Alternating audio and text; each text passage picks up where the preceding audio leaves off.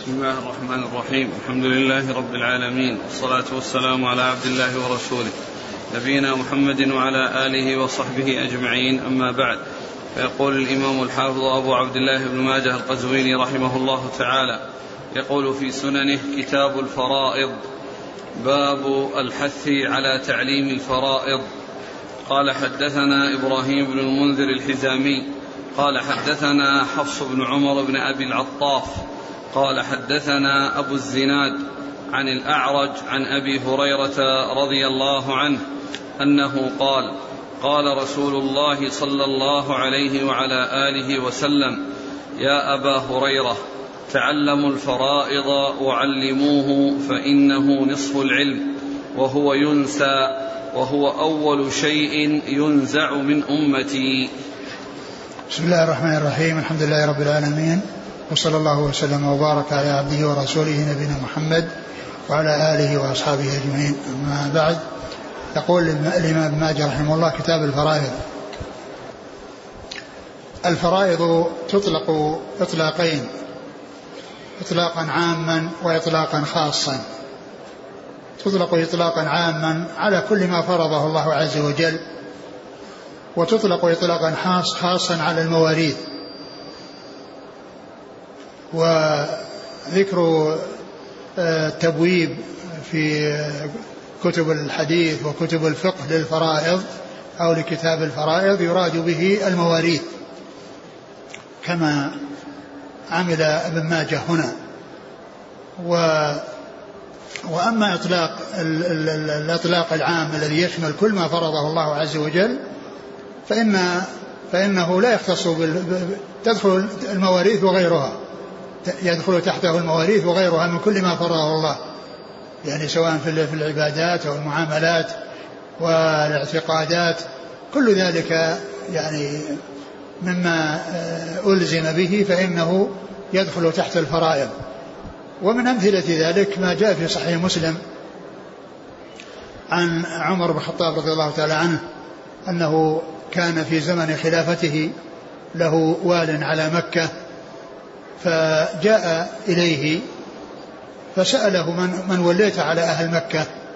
من وليت على أهل مكة؟ يعني في حال غيبتك. فقال وليت عليهم ابن أبزة. قال ومن ابن أبزة؟ قال مولى من الموالي. قال عمر رضي الله عنه وليت عليهم مولى.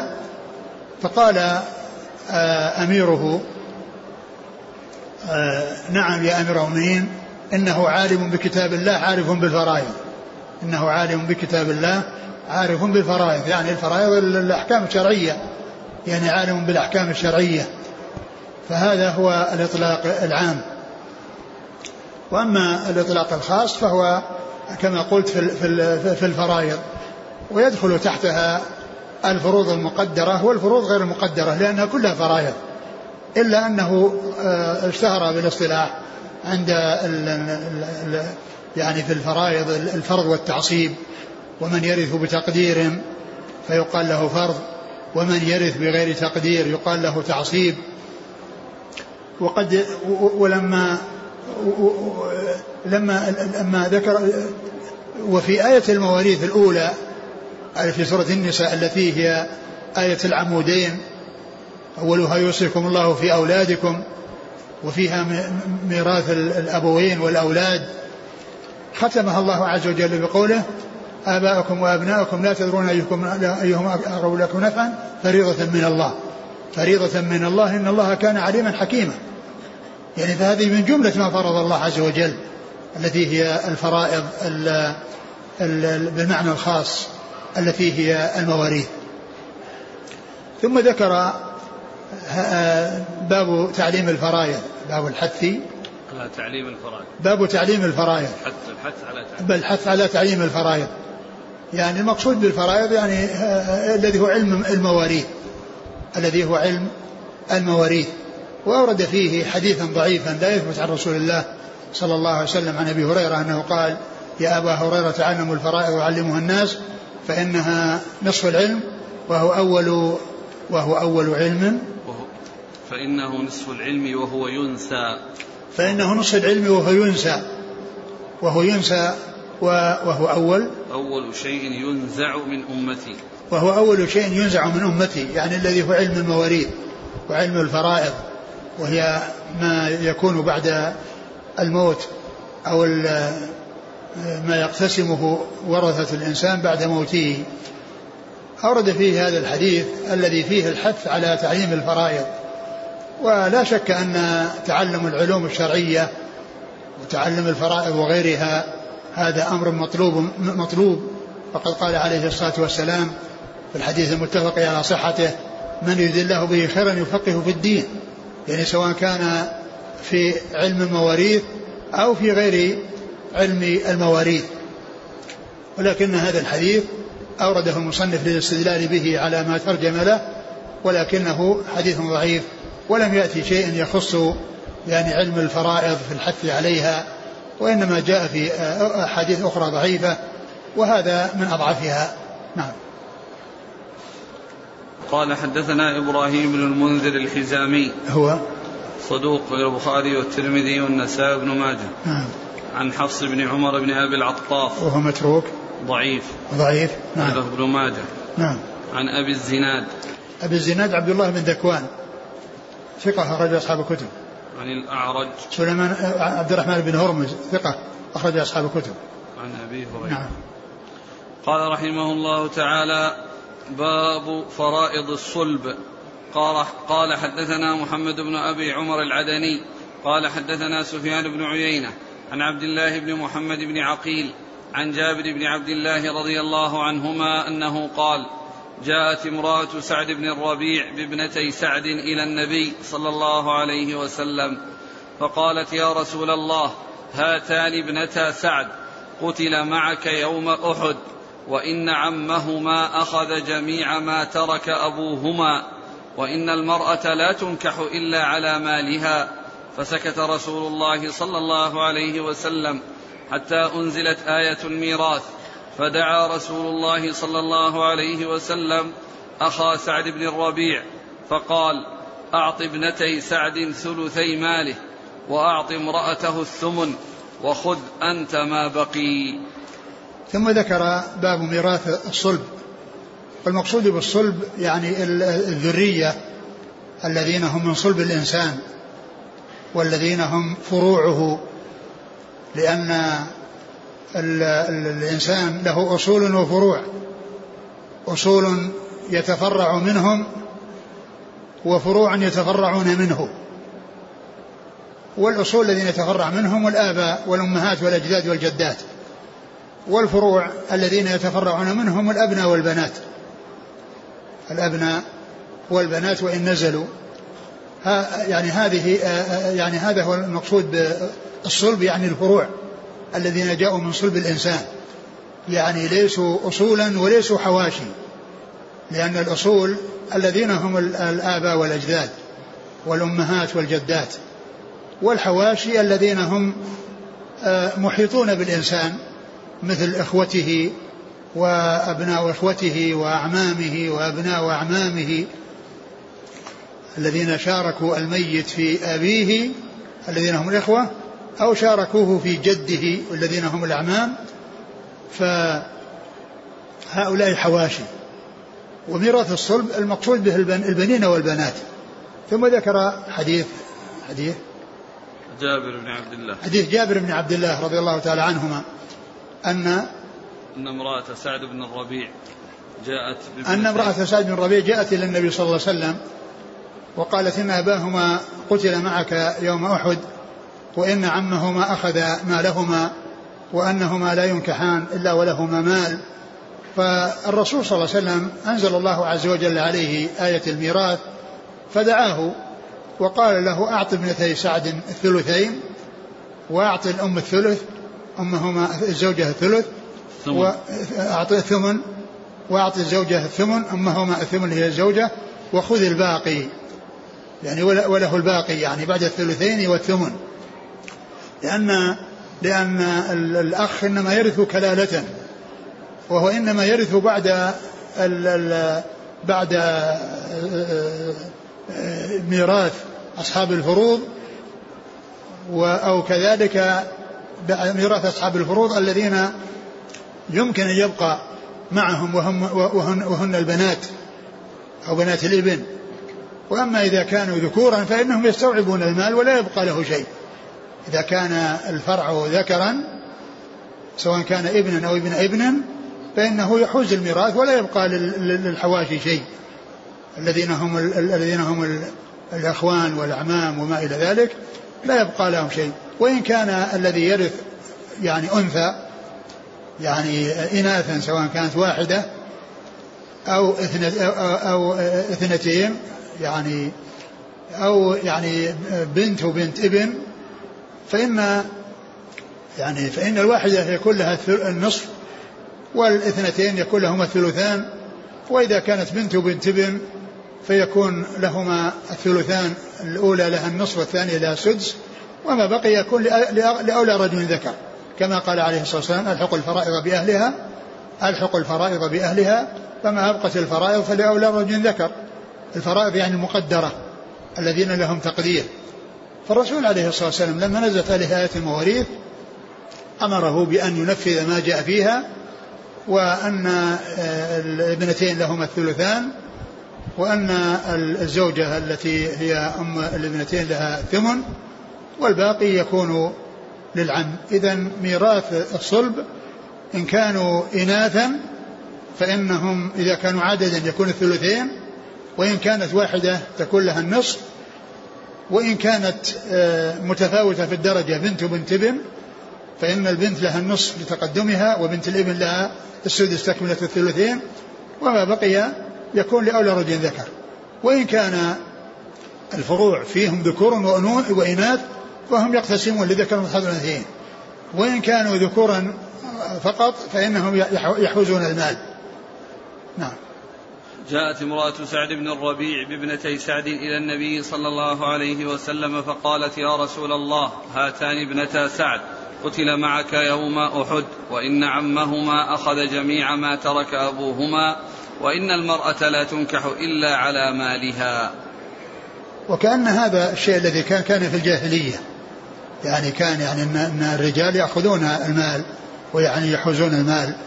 فالرسول عليه الصلاة والسلام نزل عليه آية المواريث فأمر عمهما بأن ينفذ ما جاء في آية المواريث فيعطي الابنتين الثلثين ويعطي الزوجة الثمن والباقي يأخذه لأنه أولى رجل ذكر بعد وصول أصحاب آه، آه، آه، حقوق أصحاب الفرائض إليهم. نعم. فسكت رسول الله صلى الله عليه وسلم حتى أنزلت آية آية الميراث. نعم. يوصيكم الله في أولادكم. لذكر من حظ الأنثيين وهذا بالنسبة وهذا بالنسبة للصلب. وأما بالنسبة للإخوة فإن يعني ميراثهم في آية آية الكلالة اللي في آخر السورة. نعم. فدعا رسول الله صلى الله عليه وسلم أخا سعد بن الربيع فقال أعط أعط ابنتي سعد ثلثي ماله وأعط امرأته الثمن وخذ أنت ما بقي. نعم لأن لأن إعطاء البنتين الثلثين وإعطاء الزوجة الثمن هذا جاء في الآية الأولى. يوصيكم الله في أولادكم لذكر من حظ الأنثيين. والعم الأخ جاء يعني بيان حقه في آية الكلالة وهي أنه يعني إذا لم يكن هناك من يحجبه فإنه يرث الذي هو الأخ والذين يحجبونه هم الفروع الفرع الوارث من الذكور أو الذكور والإناث مع بعض وكذلك الأصل الوارث الذي هو أبوه وكذلك الجد على القول الصحيح فإنه يحجب الإخوة وبعض العلماء يشرك بين الجد والإخوة. وفي كتاب في في في الفرائض مبحث خاص معروف بباب ميراث الجد والإخوة. نعم. قال حدثنا محمد بن أبي عمر العدني.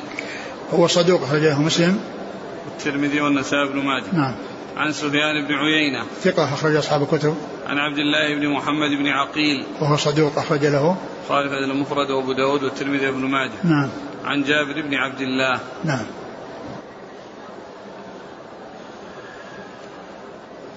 قال حدثنا علي بن محمد قال حدثنا وكيع قال حدثنا سفيان عن أبي قيس الأودي عن الهزيل بن شرحبيل قال جاء رجل إلى أبي موسى الأشعري وسلمان بن ربيعة الباهلي فسألهما عن ابنة وابنة ابن وأخت لأب وأم فقال للابنه فقال للابنة النصف وما بقي فللأخت وأت ابن مسعود فسيتابعنا فأتى الرجل ابن مسعود فسأله وأخبره بما قال فقال عبد الله قد ضللت إذا وما أنا من المهتدين.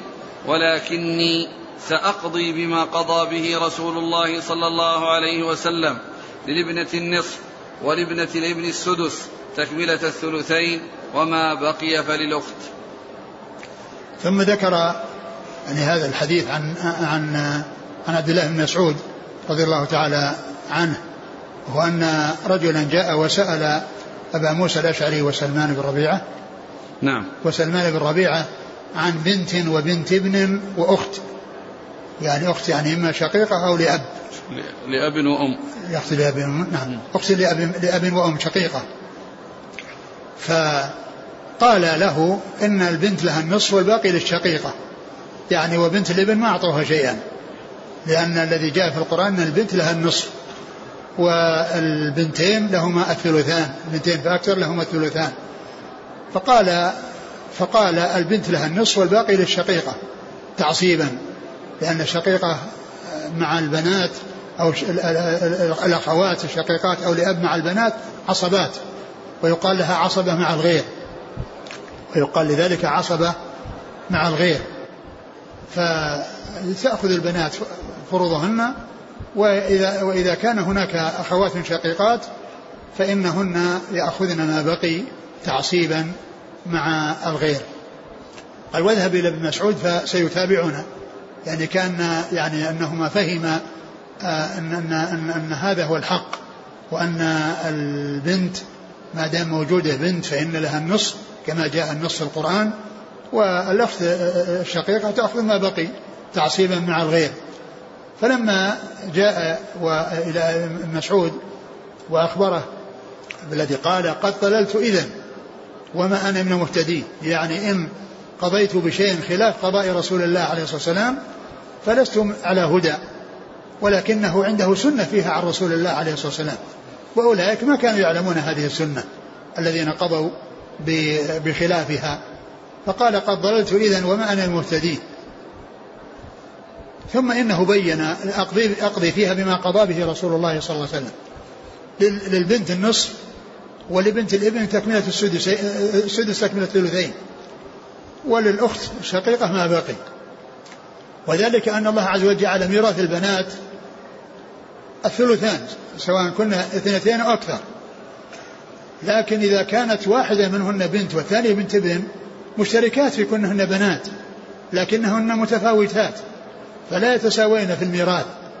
فتكون البنت الأولى التي هي بنته لصلبه التي آه، هي البنت الأولى له فإن لها النصف. ثم يبقى من نصيب البنات سدس. فتعطى إياه بنت الابن التي هي أنزل منها لأن البنات تكملة لهن الثلثان. والنصف والسدس ثلثان. فإن كن متساويات في كونهن بنات أو بنات ابن تساوينا في الثلثين. وإن كنا متفاوتات فإن الأولى تأخذ النصف والثانية تأخذ السدس تكملة الثلثين. وذلك داخل في قوله يعني في أن, البنات لهن يعني إذا كن اثنتين فأكثر لهن الثلثان. إلا أنهن قد يكون في درجة واحدة فيتساوين كالبنات وبنات الإبن وقد يكون في درجتين فتكون صاحبة الدرجة الأولى لها النصف والثانية تعطى باقي الثلثين الذي هو السدس. والأخت الشقيقة تأخذ الباقي الذي هو الثلث لأنها مع البنات ترث تعصيبا وهذا يسمونه التعصيب مع الغير لأن التعصيب ثلاثة أنواع تعصيب بالنفس وتعصيب بالغير وتعصيب مع الغير. فالتعصيب بالنفس هو كون الإنسان هو بنفسه عاصب يعني يأخذ الميراث كامل. كالإبن وابن الإبن. يعني من من, من الصلب الإبن وابن الإبن. هذا يرث بالتعصيب تعصيب بالنفس. هو نفسه يحوز الميراث. فإنه يحوز الميراث. والعصبة بالغير هن البنات مع البنين. والأخوات مع الإخوان الأشقة ولأب الأخوات الشقيقات مع الإخوة الأشقة والأخوات الأب مع الإخوة لأب. ف فإذا فلو أن يعني آآ آآ هناك آآ بنتين وبنت ابن وابن ابن. بنتين وبنت بنت ابن وابن ابن. البنتان لهما الثلثان. ثم بنت الابن لو كان ما هناك أخ, لها فإنه لا ميراث لها لأن ميراث البنات اللي هو الثلثين أخذته البنتان. لكن لما كان أخوها موجود فإنه يرث وترث معه. فهي عصبة بالغير عصبة بأخيها لأنهم اشتركوا في أنهم في درجة واحدة وللذكر مثل حظ اللي هو الابن وبنت الابن ابن الابن وبنت الابن. فإذا هناك عصبة بالنفس وعصبة بالغير وعصبة مع الغير الذي هو الأخوات مع البنات. ولهذا يقولون الأخوات مع البنات عصبات. أي عصبات يعني بالغير. مع الغير. نعم. قال حدثنا علي بن محمد.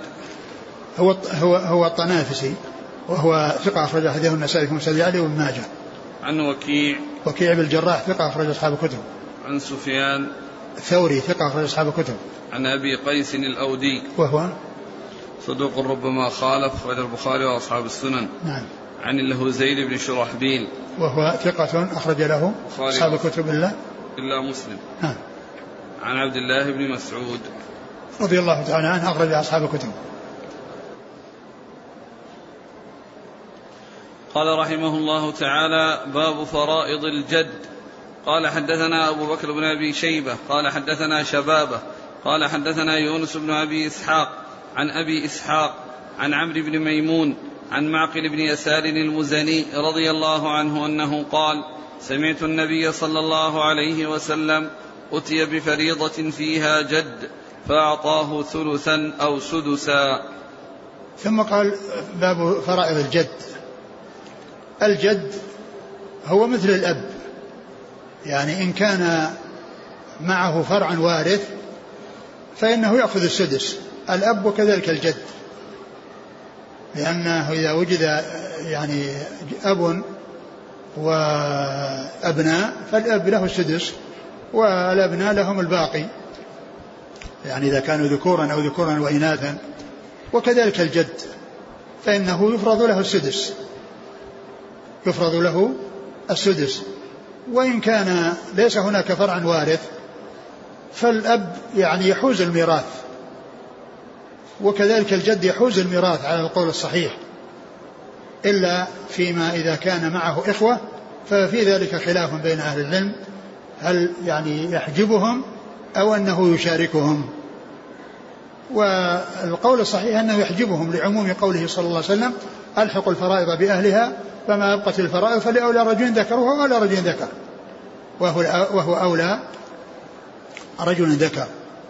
لأنه له ولادة على على على المورث لأنه من أبنائه ومن نسله فيكون حكمه حكم الأب. فيكون له السدس. وإن كان وقد يكون في حال يعني يكون فيه مثلا بنتين للميت وليس له يعني ورثة آخرون يعني غير الجد فإنه يأخذ السدس فرضا والباقي تعصيبا فيكون له الثلث يعني بعضه فرض وبعضه تعصيب. يعني لأن فرضه السدس مع الفرع الوارث و ويحوز الميراث يعني آه، فيكون جمع بين فرض وتعصيب. فيكون الثلث على اعتبار أنه معه ابنتان معه ابنتان أو بنت بنت ابن.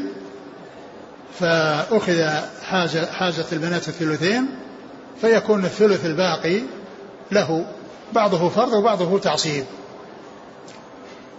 نعم. أما إذا كان السدس؟ أما إذا كان يعني آه، هناك ورثة آخرون متعددون والمواريث يعني آه، يكثر أصحاب الفروض فإنه يكون له السدس. يكون له السدس ولو عالت ولو عالت المسألة سواء يعني لم تعل أو, أو, أو, أو أنها تزاحمت الفروض حتى عالت وخرجت عن آه، عن المقدار الذي هو بعدد أصل المسألة. نعم. قال حدثنا أبو بكر بن أبي شيبة ثقة أخرج أصحاب الكتب إلا الترمذي. عن شبابة. شبابة بن سوار ثقة أخرج أصحاب الكتب. عن يونس بن أبي إسحاق. صدوق يهم قليلا أخرج له. خارج القراءة ومسلم وأصحاب السنن. نعم. عن أبي إسحاق. وهو آه، عمرو بن عبد الله الهمداني ثقة أخرج أصحاب الكتب. عن عمرو بن ميمون. وهو ثقة. أصحاب الكتب. نعم. عن معقل بن يسار. رضي الله عنه أخرج له. أصحاب الكتب. نعم. قال أبو الحسن حدثنا أبو حاتم قال حدثنا ابن الطباع. أبو حدثنا أبو وحاتم نعم. نعم. قال حدثنا أبو حاتم قال حدثنا ابن الطباع قال حدثنا هشيم عن يونس عن الحسن عن معقل بن يسار رضي الله عنه قال قضى رسول الله صلى الله عليه وسلم في جد كان فينا بالسدس. ثم ذكر يعني هذا الطريق الثاني وهو من زيادات أبي الحسن القطان على ابن ماجه وهو راوي آه، كتاب ابن ماجه وله زيادات هذا منها. ويعني يقول في أوله قال أبو الحسن القطان أو قال قال أبو الحسن فهو يعني يعتبر من زياداته على الأصل الذي هو سنن ماجه. ثم ذكر هذا الحديث وفيه آه، أن أن الرسول صلى الله عليه وسلم قضى للجد بالسدس. ومعلوم أن هذا فيما إذا كان يعني آه، أصحاب الفروض يعني تعددت ولم يكن آه، له نصيب آه، في التعصيب فإنه يفرض له السدس. لكن إن بقي شيء فإنه يحوز الباقي مثل ما ذكرت في المثال السابق الذي في ذكر الثلث. يكون سدسا حصله فرضا والسدس الآخر حصله تعصيبا. فيكون حاز الثلث فرضا وتعصيبا. وإن كانت الفروض كثيرة ومتزاحمة ولا وليس فيها إلا فروض ولا يبقى بعد ذلك آه، شيء يكون تعصيبا فإنه يفرض له السدس. ولو عالت المسألة بأن زادت الأنصبة على مقدار الفروض. نعم. قال حدثنا أبو الحسن قال حدثنا أبو حاتم أبو حاتم وهو محمد بن إدريس ثقة أخرج البخاري وأبو داود والنسائي بن ماجه في التفسير. نعم. عن ابن الطباع. وهو محمد ولا محمد. نعم. وهو محمد بن عيسى. وهو ثقة أخرج البخاري تعليقا وأبو داود والترمذي في الشمائل والنسائي بن ماجه. نعم. عن هشيم. هشيم بن بشير الواسطي ثقة أخرج أصحاب الكتب. عن يونس. نعم يونس هو الذي مر يونس بن لا لا يونس عن الحسن. عن الحسن. أي. يونس بن عبيد. نعم. ثقة أخرج أصحاب الكتب. عن الحسن. حسن بن أبي الحسن ثقة أخرج أصحاب الكتب. عن معقل بن يسار. معقل بن يسار رضي الله عنه وهذا فيه تدليس الحسن. يقول فيه تدليس الحسن. نعم. ولكن الذي قبله الذي فيه ذكر السدس أو الثلث هو يعني بمعناه من جهة أنه إذا كان آه، الفروض يعني تزاحمت ولم يكن هناك تعصيب ليس له إلا السدس وإن آه، قلت الفروض فإنه يأخذ ما بقي فرضا وتعصيبا. قال رحمه الله تعالى باب ميراث الجدة. قال حدثنا أحمد بن عمرو بن الصرح المصري. قال أنبأنا عبد الله بن وهب. قال أنبأنا يونس عن ابن شهاب. قال أنه حدثه عن قبيصة بن ذؤيب رضي الله عنه. حا قال وحدثنا سويد بن سعيد قال حدثنا مالك بن أنس عن ابن شهاب عن عثمان بن إسحاق بن خرشة عن ابن ذؤيب قال جاءت الجدة إلى أبي, إلى أبي بكر الصديق رضي الله عنه تسأله ميراثها فقال لها أبو بكر ما لك في كتاب الله شيء؟ وما علمت لك في سنة رسول الله صلى الله عليه وسلم شيئا؟ فارجعي حتى أسأل الناس. فسأل الناس فقال المغيرة بن شعبة رضي الله عنه حضرت رسول الله صلى الله عليه وسلم أعطاها السدس. فقال أبو بكر هل معك غيرك؟ فقام محمد بن مسلمة الأنصاري رضي الله عنه فقال مثل ما قال المغيرة بن شعبة فأنفذه لها أبو بكر. ثم جاءت الجدة الأخرى من قبل الأب إلى عمر رضي الله عنه تسأله ميراثها فقال لها ما لك في كتاب الله شيء وما كان القضاء الذي قضي به إلا لغيرك وما أنا بزائد في الفرائض شيئا ولكن هو ذاك السدس فإن اجتمعتما فيه فهو بينكما وأيتكما خلت به فهو لها. ثم قال باب ميراث الجدة. والجدة هي أم الأم وكذلك أم الأب وكذلك أيضا أم الجد. يعني إذا حصل التساوي بينهن في الدرجة فإن يعني في ذلك خلاف بين أهل العلم من جهة آه، توريث يعني آه، آه، توريث الجدات مجتمعات وأنهن يكن مثل الزوجات إذا اجتمعنا في درجة واحدة فإنه يقسم السدس بينهن كما يقسم الثمن بين الزوجات وكذلك الربع بين الزوجات. أورد في هذا الحديث عن قبيصة بن ذؤيب نعم. آه قال جاءت امرأة جاءت الجدة. جاءت الجدة إلى رسول إلى أبي بكر رضي الله عنه تطلب ميراثها. فأن عمر أبو بكر رضي الله عنه قال لا أجد لك في كتاب الله شيء ولا في سنة ولا أعلم في سنة رسول الله صلى الله عليه وسلم شيء ولكن انتظري حتى أسأل الناس. انتظري حتى أسأل الناس. لم يعطيها ولم يمنعها وإنما أمهلها وجعلها تنتظر حتى يبحث هل عند أحد فيها سنة عن رسول الله صلى الله عليه وسلم. وهذه طريقة الصحابة رضي الله عنهم وأرضاهم. فإنهم يعني يكون الواحد منهم ليس ولا سيما الخلفاء يكون آه، آه، تأتي قضية من القضايا ولا يعلم فيها سنة عن رسول الله صلى الله عليه وسلم فيسأل الناس ويستشير الناس. مثل ما حصل لأبي بكر في هذه المسألة ومثل ما حصل لعمر رضي الله عنه في الطاعون الذي وقع في الشام واستشار الصحابة وسألهم هل أحد عنده علم عن آه، يعني ماذا يفعل؟ يفعل الإنسان مع الطاعون إذا كان في بلد. فاجتهد.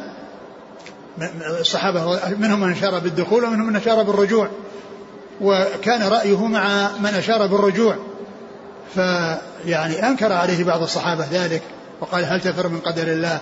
قال نفر من قدر الله إلى قدر الله. ثم إن عبد الرحمن بن عوف كان غائبا وكان معهم. ولما جاء قال عندي علم فيها عن رسول الله صلى الله عليه وسلم. فبين الحديث الذي عنده وهو أنه إذا وقع في بلد فلا يخرج الناس منه فرارا وإذا وقع في بلد وهم ليسوا في تلك البلد فإنهم لا يدخلون عليه.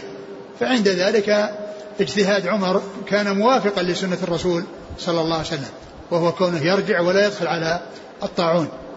وكذلك أبو بكر في هذه المسألة استشار الناس وسأل من عنده علم فيها عن رسول الله. عليه الصلاة والسلام. فقام المغيرة بن شعبة وقال إنه أن الرسول أعطاها السدس.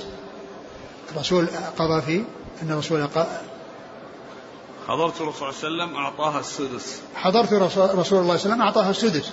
يعني أنه حضر حادثة عند رسول الله عليه الصلاة والسلام فيها ميراث فيها جدة يعني تطلب ميراث فأعطاها النبي صلى الله عليه وسلم السدس. ودل على أن الجدة يكون لها السدس على أن الجدة يعني ميراثها السدس. قال ثم هذه هذه الجدة أم الأم. نعم أم الأم. والجدة الأصل يعني أن, أن, أن الأصل في, في الآباء الأجداد من جهة الأب لأن الأجداد من جهة الأم من ذوي الأرحام. ليسوا ليسوا من الورثة. الأجداد من جهة الأم هم من ذوي الأرحام وليسوا من الورثة. وإنما الأصل أن أنه من جهة الأجداد من جهة الآباء هم الوارثون وأما الأجداد من جهة الأمهات فإنهم غير ورثة لأنهم ذوي الأرحام. ف آه، والجدة يعني في الأصل أنها بدل الأم وأنها تقوم مقام الأم كما أن الجد يقوم مقام الأب فكذلك أم الأم تقوم مقام الأم.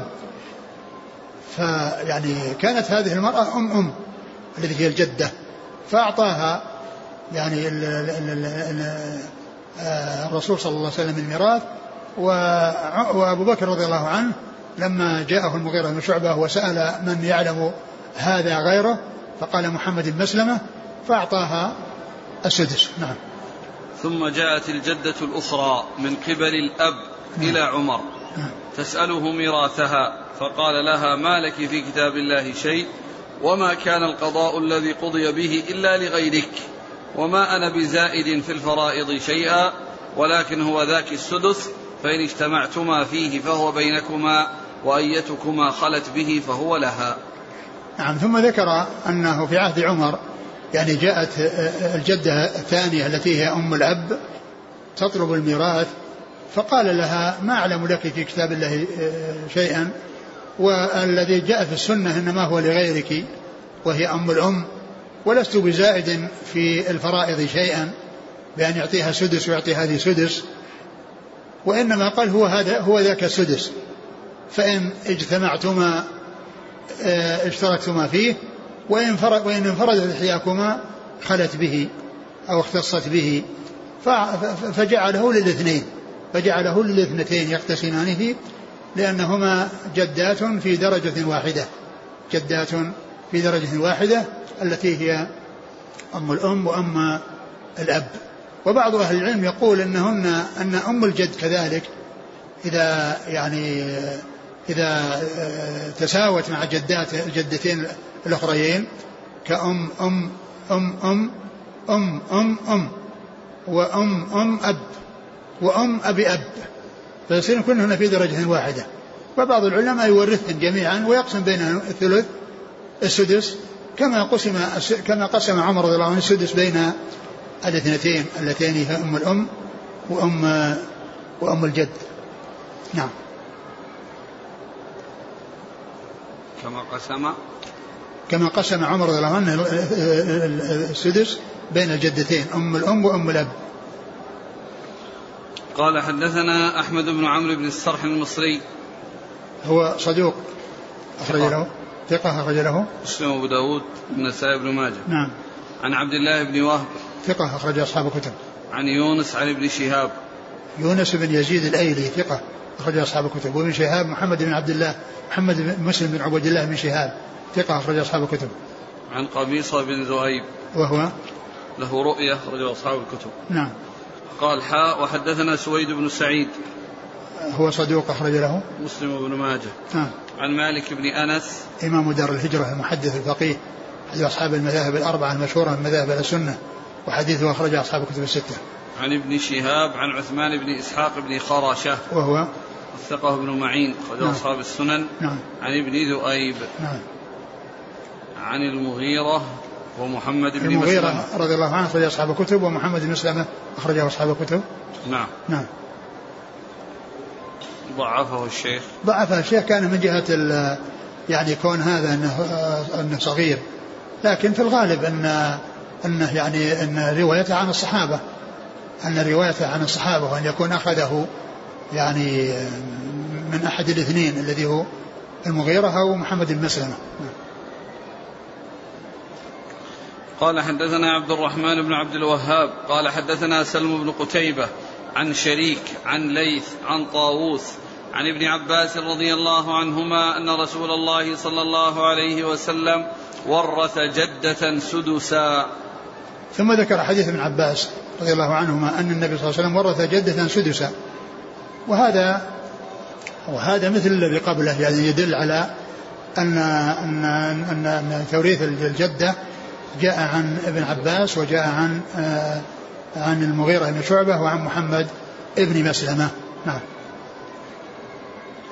قال حدثنا عبد الرحمن بن عبد الوهاب هو؟ ثقة أخرجه ابن ماجه. نعم. عن سلم بن قتيبة. وهو؟ صدوق البخاري وأصحاب السنن. نعم وهو سلم بن قتيبة أبو قتيبة. كنيته توافق اسم أبيه. نعم. عن شريك.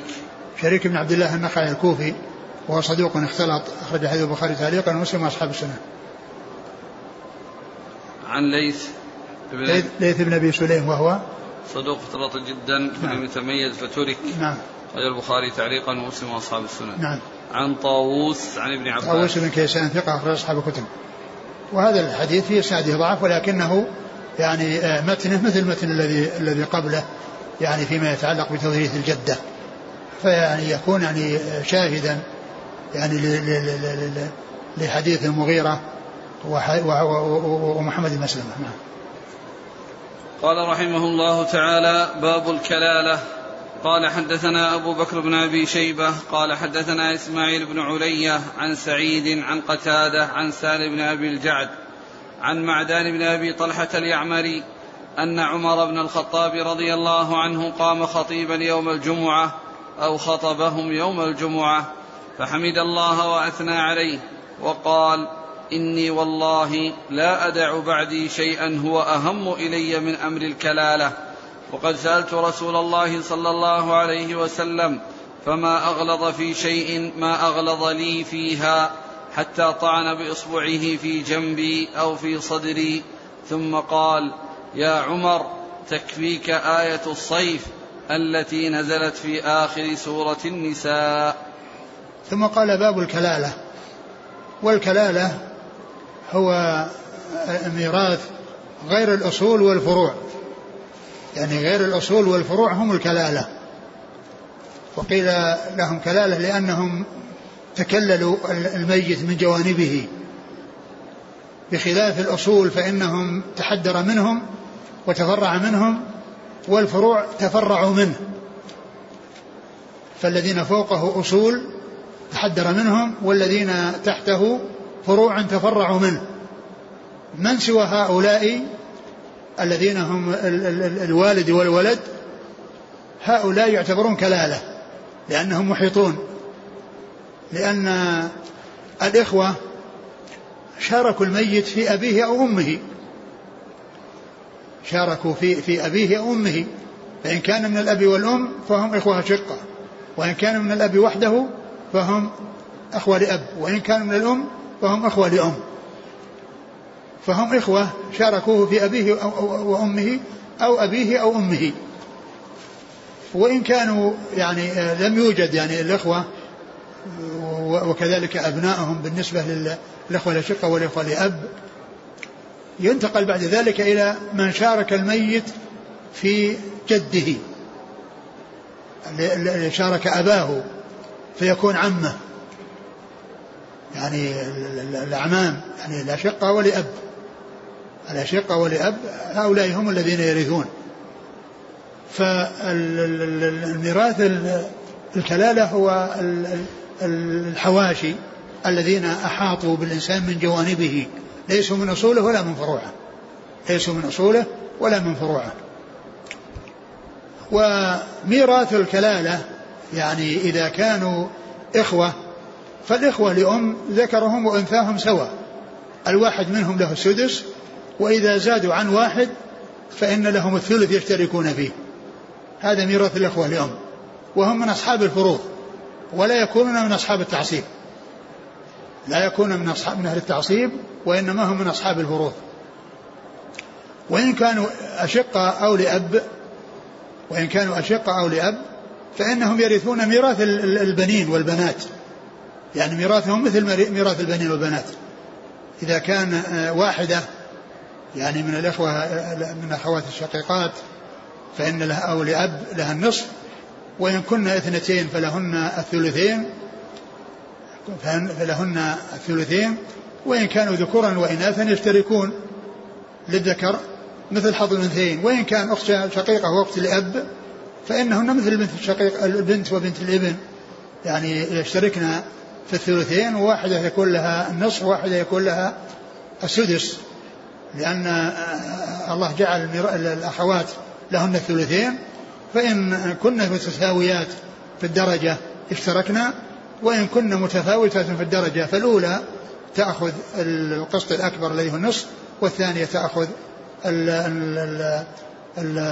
الباقي الذي هو السدس الذي هو تكملة الثلثين. هذا هو ميراث الكلالة. وكما قلت يعني آه، آه، إذا كنا إذا كانوا إخوة لأم سواء كانوا ذكورا وإناثا فهم أصحاب فروض.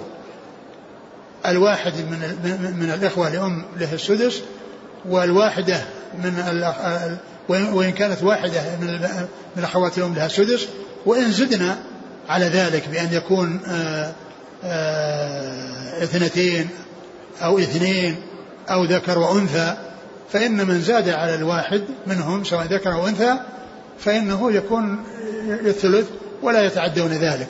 وفرضهم دائر بين هذا وهذا. أما الأخوة الأشقاء إذا كانوا منفردين ذكور يحوزون المال.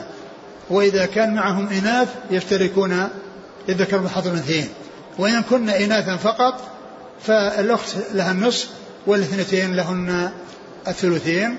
وإن كانوا مشتركين ذكورا وإناثا فللذكر مثل حظ الأنثيين. وهذا بالنسبة للإخوة. أما الأعمام وأبناء الأعمام وكذلك أبناء الإخوة فإنهم فإن فإنه ينفرد الذكور عن الإناث. أبناء الإخوة الأشقة ولأب وكذلك الأعمام وأبناء الأعمام فإنهم ينفرد الذكور بالميراث عن الإناث. ينفرد الذكور عن الإناث. وإنما الاشتراك مع الأخوات مع الأخوة هذا هو الذي يكون فيه اشتراك. نعم. الحديث؟ الحديث قال عن عمر الخطاب قام خطيبا يوم الجمعة فحمد الله وأثنى عليه وقال والله لا أدع بعدي شيئا أهم إلي من أمر الكلالة. وقد سألت الرسول صلى الله عليه وسلم فما أغلظ في شيء ما أغلظ لي فيها حتى طعن بإصبعه في جنبي أو صدري؟ ثم قال يا عمر تكفيك آية الصيف التي نزلت في آخر سورة النساء.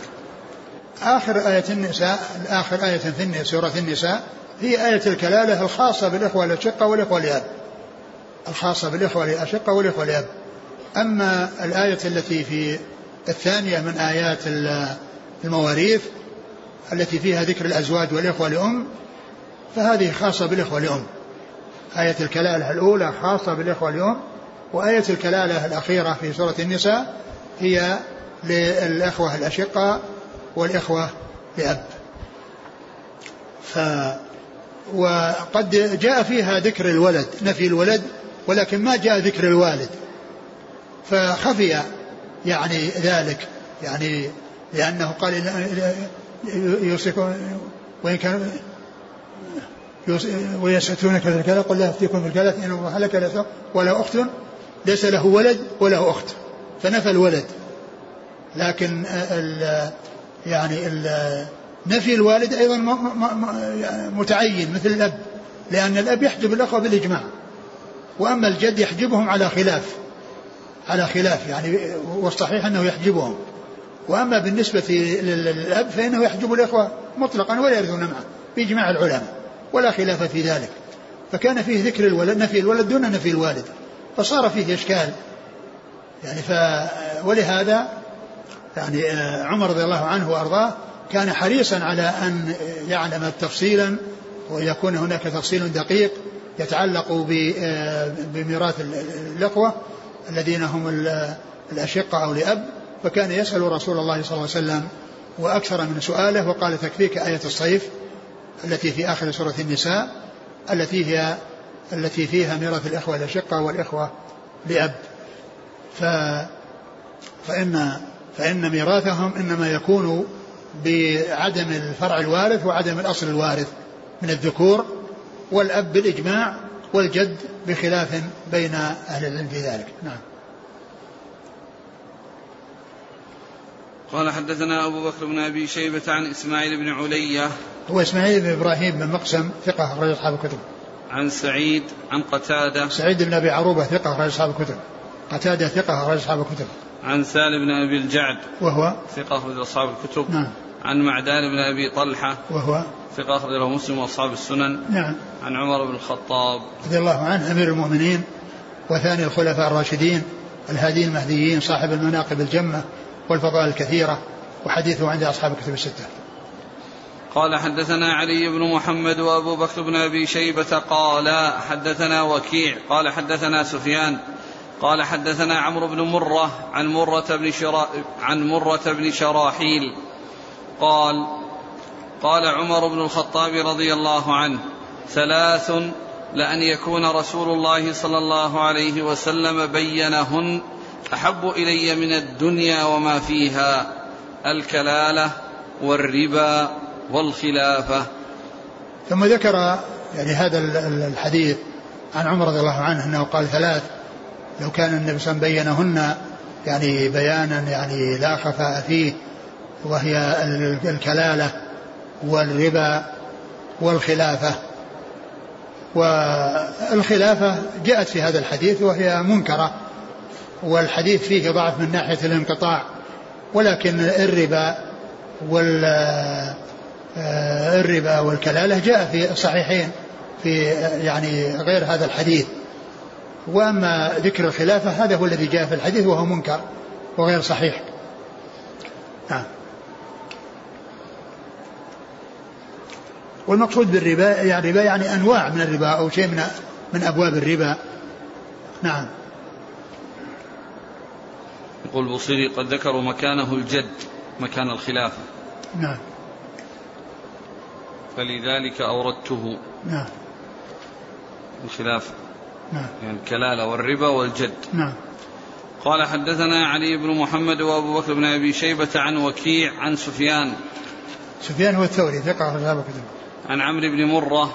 ثقة أخرج أصحاب الكتب. عن مرة بن شراحيل. وهو ثقة أخرج له. أصحاب الكتب. نعم. عن عمر بن الخطاب. نعم رضي الله عنه. وفيه انقطاع بين مرة وعمر بن الخطاب. نعم. قال حدثنا هشام بن عمار قال حدثنا سفيان عن محمد بن المنكدر أنه سمع جابر بن عبد الله رضي الله عنهما يقول مرضت فأتاني رسول الله صلى الله عليه وسلم يعودني هو وأبو بكر رضي الله عنه معه وهما ماشيان وقد أغمي علي فتوضأ رسول الله صلى الله عليه وسلم فصب علي من وضوئه فقلت يا رسول الله كيف أصنع؟ كيف أقضي في مالي حتى نزلت آية الميراث في آخر النساء وإن كان رجل يورث كلالة الآية ويستفتونك قل الله يفتيكم في الكلالة الآية. ثم ذكر هذا الحديث عن جابر بن عبد الله رضي الله تعالى عنه جابر نعم. ابن عبد الله رضي الله عنه قال مرضت. مرضت متى؟ فأتاني رسول الله صلى الله عليه وسلم. مرضت فأتاني رسول الله وأبو بكر يعودني ومعه أبو بكر. وكان قد أغمي عليه. فتوضأ رسول الله صلى الله عليه وسلم وصب عليه من وضوئه فأفاق. فسأل النبي صلى الله عليه وسلم هذا السؤال. قال كيف أصنع كيف أقضي في مالي؟ كيف أصنع كيف أقضي في مالي؟ نعم. حتى نزلت آية الميراث في آخر النساء. نعم. يعني يعني هذا آخر النساء اللي هو ميراث الكلالة. والحديث الترجمة هي ميراث الكلالة. يعني أن أن الإخوة يعني ميراثهم إنما يكون على ما جاء في آية الكلالة التي هي آخر آية في سورة النساء. قال حدثنا هشام بن عمار صدوق خرج البخاري وأصحاب السنن عن سفيان عن محمد بن المنكدر محمد بن المنكدر ثقة أخرج أصحاب الكتب. عن جابر بن عبد الله. قال رحمه الله تعالى باب ميراث أهل الإسلام من أهل الشرك. قال حدثنا هشام بن عمار ومحمد بن الصباح. قال حدثنا سفيان بن عيينة عن الزهري عن علي بن الحسين عن عمرو بن عثمان عن أسامة بن زيد رضي الله عنهما رفعه إلى النبي صلى الله عليه وسلم أنه قال لا يرث المسلم الكافر ولا الكافر المسلم. ثم قال باب ميراث ميراث أهل الإسلام من أهل الشرك. يعني أنه لا توارث بين المسلمين والكفار. لا توارث بين المسلمين والكفار. وهذا من من اسباب من من, من موانع الميراث. اختلاف الدين. من موانع الإرث. وأورد في حديث أسامة بن زيد أن النبي صلى الله عليه وسلم قال لا يرث المسلم الكافر ولا الكافر المسلم. فهذا يدل على أنه لا توارث بين المسلمين والكفار. فالمسلم لا يرث الكافر والكافر لا يرث المسلم وإنما المسلم يرث المسلم والكافر يرث الكافر. المسلم يرث المسلم والكافر يرث الكافر ولا توارث بين المسلمين والكفار. ولا توارث بين المسلمين والكفار. فالحديث دال على أنه آه، لا توارث بين المسلمين والكفار وأما كون المسلم الكافر لا يرث المسلم فهذا بإجماع وأما كون المسلم يرث الكافر فجمهور أهل العلم على أنه لا يرث. وبعض أهل العلم قال إنه يرث وقال إن هذا مثل نكاح الكتابيات. نكاح الكتابيات. أن ننكح نساءهم وهم لا ينكحون نساءنا فكذلك نرثهم ولا يرثوننا. ولكن الحديث واضح الدلالة على أن المسلم لا يرث الكافر. فالقول بمنع الميراث مطلقا يعني من الجهتين هذا هو الذي يدل عليه هذا الحديث الصحيح الثابت عن رسول الله صلى الله عليه وسلم. نعم. قال حدثنا هشام بن عمار ومحمد بن الصباح. صدوق أخرج له. أبو داود بن ماجه. نعم. عن سفيان بن عيينة عن الزهري عن علي بن الحسين. رضي الله عنه أخرج ثقة أخرج أصحاب الكتب. عن عمرو بن عثمان. وهو ثقة أخرج له. أصحاب الكتب. نعم. عن أسامة بن زيد. رضي الله عنهما أخرج أصحاب الكتب.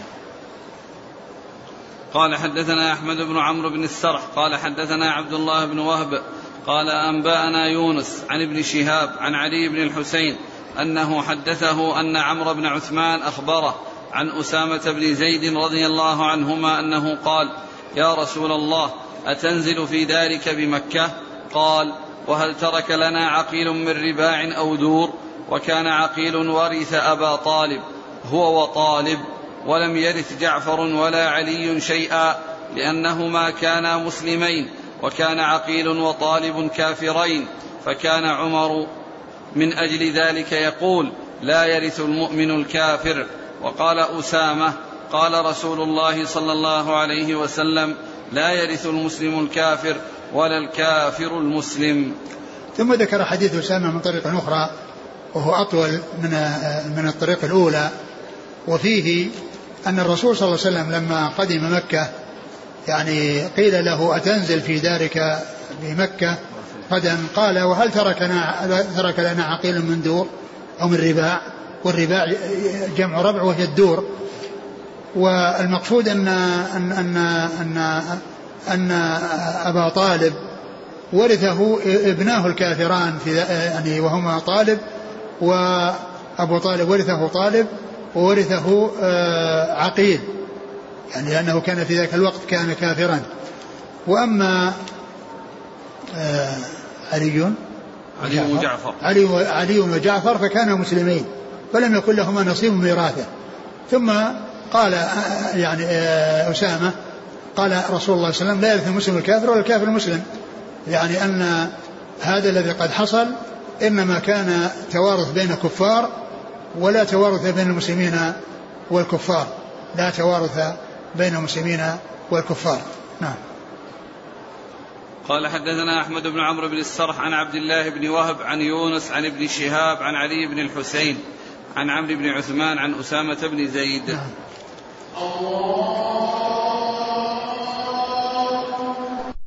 قال حدثنا محمد بن رمح قال أنبانا بن لهيعة عن خالد بن يزيد أن المثنى بن الصباح أخبره عن عمرو بن شعيب عن أبيه عن جده رضي الله عنه أن رسول الله صلى الله عليه وسلم قال لا يتوارث أهل ملتين. ثم ذكر هذا الحديث عن عبد الله بن عمرو بن العاص رضي الله عنهما أن النبي صلى الله عليه وسلم قال لا يتوارث أهل ملتين. وفي بعض الألفاظ لا يتوارث أهل ملتين شتى. و المقصود بهذا الحديث من العلماء من قال به من قال أن المراد به أن الكفار إذا اختلفت مللهم فإنهم لا يتوارثون. فاليهودي لا يرث النصراني والنصراني لا يرث اليهودي لأنه يدخل تحت قوله لا يتوارث أهل الملتين. وبعض أهل العلم يقول إن أن الكفار كلهم يتوارثون لأن الكفر ملة واحدة والمقصود بالملتين ملة الإسلام وملة الكفر. يعني والكفر كله ملة واحدة فلا توارث بين المسلمين والكفار ولكن الكفار فيما بينهم يتوارثون لأنهم ملة واحدة. من العلماء من قال إن أن أن أن أن, أن, أن أنهم أن مللهم المختلفة لا توارث فيها. والأئمة الأربعة يعني في هذه المسألة يعني آه، ما الشافعي وأبو حنيفة رأوا أن الكفر ملة واحدة وأن المقصود من الملتين الإيمان الإسلام والكفر وأنه آه، الكفار كلهم يتوارثون. أيا كان يعني آه، نوع الكفر. يعني سواء يهودية أو نصرانية أو مجوسية أو وثنية أو غير ذلك. وفي مذهب مالك أن أن اليهودية ملة والنصرانية ملة ومن سواهما ملة. وأما آه، عند الإمام أحمد فإنها ملل شتى. يعني آه، ولا توارث بين أهل ملتين. يعني مختلفتين. وهذا الحديث يدل على العموم وأنه لا توارث بين بين أهل الملل وإنما كل يرث من أهل ملته ولا يرث من غير أهل ملته. نعم. قال حدثنا محمد بن رمح. هو ثقة أخرج له حديث مسلم وابن ماجه. عن ابن لهيعة. وهو؟ صدوق أخرج له. نعم. مسلم وأبو داود والترمذي بن ماجه. نعم. عن خالد بن يزيد. هو ثقة أخرج أصحاب الكتب. نعم. عن المثنى بن الصباح. وهو ضعيف. ضعيف. أبو داود الترمذي نعم. بن ماجه. نعم. عن عمرو بن شعيب عن أبيه عن جده. عمرو بن شعيب صديق أخرجه البخاري في جزء القراءة وأصحاب السنن وأبوه شعيب صديق أخرجه البخاري في الأدب المفرد في جزء القراءة وأصحاب السنن وجده عبد الله بن عمرو رضي الله عنهما أخرجه أصحاب أخرجه أصحاب الكتب. والحديث في إسناده ضعف ولكن له شواهد وله يعني متابعات يعني تدل على على أنه ثابت باب ميراث الولاء والله تعالى أعلم وصلى الله وسلم وبارك على عبده ورسوله نبينا محمد وعلى آله وأصحابه أجمعين. جزاكم الله خيرا وبارك الله فيكم ألهمكم الله الصواب ووفقكم للحق ونفعنا الله ما سمعنا وغفر الله لنا ولكم وللمسلمين أجمعين آمين, آمين. آمين. طيب كيف تكون القسمة إذا أي قسمة هؤلاء الذين إذا قلنا أن كل أهل الملة يتوارثون. وهل نحكم كلهم إذا كانوا بنين يشتركون إذا كانوا بنين يشتركون وإن كنا بنات اشتركنا يعني, يعني نحكم بينهم بأحكامنا. إيه طبعا بأحكامنا. إحنا لا نحكم إلا بأحكامنا ليس عندنا إلا أحكامنا. لكنهم يعني ألفية في ألفية في الفرائض ولها اسمها عمدة الفارض وال وشرح لها اسمها العذب الفائض في مجلد كبير يعني وهي ألف بيت كلها في الفرائض وكان يعني واسع يعني في يعني في آه هذا الكتاب ويذكر في النظم ال- الأقوال أقوال ال- ال- ال- المذاهب الأربعة فيها وكان مما أذكر أن في هذه المسألة قال يعني الأبيات في هذه المسألة قال والكفر عند الشافعي ملة ووافق النعمان والأجلة وعند مالك ثلاث ملل وملل شتى لدى ابن حنبل وآثر اختلافهم قد ظهر في ميت من المجوس قبر وخلف ابنا أولا مجوسي وثانيا من وثن منحوسي وثالثا أيضا وقد تنصر ورابعا هود ثم حضر. فعند أبي حنيفة والشافعي جميع ما خلف بين الأربع لأن الكفر ملة واحدة. و ومالك ومالك ورثه للوثني وللمجوس باتفاق بين لأن من سوى اليهودية والنصرانية ملة واحدة. وأحمد ورثه للمجوس للاستواء في ملة الخسيس فيعني فكانت هذه الألفية يعني شاملة وواسعة ويذكر فيها الأقوال ويذكر فيها المذاهب في, في, في نفس النظم. ولهذا بلغت ألف بيت. نعم. يقول إذا مات مسلم في بلد الكفر فماذا يفعل بماله؟ يرثه أقرباءه المسلمون سواء في بلده أو في غير بلده. ينقل ماله ولا كيف؟ طبعا ينقل ينقل. ينقل إلى آه، ورثة المسلمين. إن كانوا عنده أخذوه وإن كانوا في بلد آخر نقل إليهم يقول امرأة كافرة أسلمت ومات أبوها على كفره وترك لها ماله في رصيده في رصيدها فهي تسأل هل يحق لها أم لا مع يعني أنها محتاجة؟ كونها تأخذه على سبيل الميراث يعني لا لا ترث ولكنه إذا كان أعطاها إياه أو أنه آه يعني منحها إياه أو أوصاله لها به فإن لها أن تأخذه وأما إذا كان آه كان كونها تأخذه على سبيل الميراث ليس لها ذلك. هلك وترك عما وعمة. العمة لا ترث. والعم يرث المال كله إذا كان ما في أحد قبل ما في أحد يسبقه من الورثة أو من هو أولى منه من الورثة. العم يرث إذا كان عما شقيقا أو عما لأب. وأما العم لأم فإنه لا يرث من ذوي الأرحام. والعمة من ذوي الأرحام. يقول هلك وترك زوجة وأبناء وأبا وأم أم جدة. ترك. زوجة وأبناء نعم. وأبا وأم أم. الزوجة يعني لها الثمن وأم الأم اللي هي الجدة لها لها السدس وإيش؟ والأب. والأب له السدس الباقي والباقي للأبناء لذكر من حظ الأنثيين. أبناء. أبناء نعم. أبناء الميت. قال أبناء, أبناء. ما قال أولاد. نعم. قال أبناء. نعم لذكر إذا كان مقصودهم ذكورا فلذكر فلهم سواء. نعم. وإن كانوا يعني أولاد بنين أو بنات فلذكر مثل يقول عندنا في البلد عندما يموت الأب ويترك الميراث تبقى الأم والأولاد فإنهم لا يقسمون هذه التركة حتى تموت الأم. هل هذا جائز؟ أبدا هذا غير صحيح. كيف تموت حتى تموت الأم؟ يبقى المال معلق إلى عشرات السنين. يعني يقسم الميراث بعد موت المورث والأم إذا ماتت يقسم ميراثها.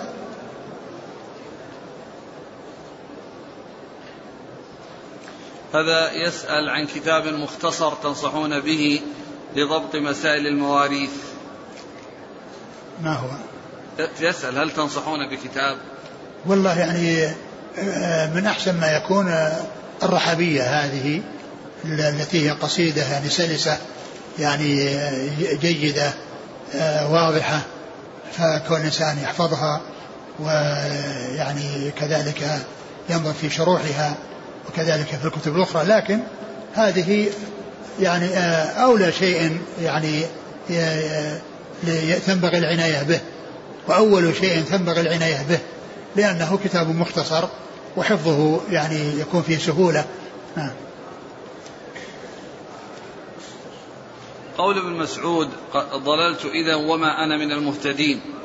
هل يجوز الاستدلال بفعله رضي الله عنه بأن يؤتى بالآية في سياق الكلام؟ دون أن يقال قال الله. نعم يجوز. هذا اللي يسمونه اقتباس بالكلام يقول فضيلة الشيخ عندنا إذا مات الميت تقسم التركة وخاصة الأرض على الذكور. وأما النساء فلا يأخذن شيئا وذلك بسبب تنازلهن عن ذلك مع أن الورثة يطلبون منهن أن يأخذن نصيبهن.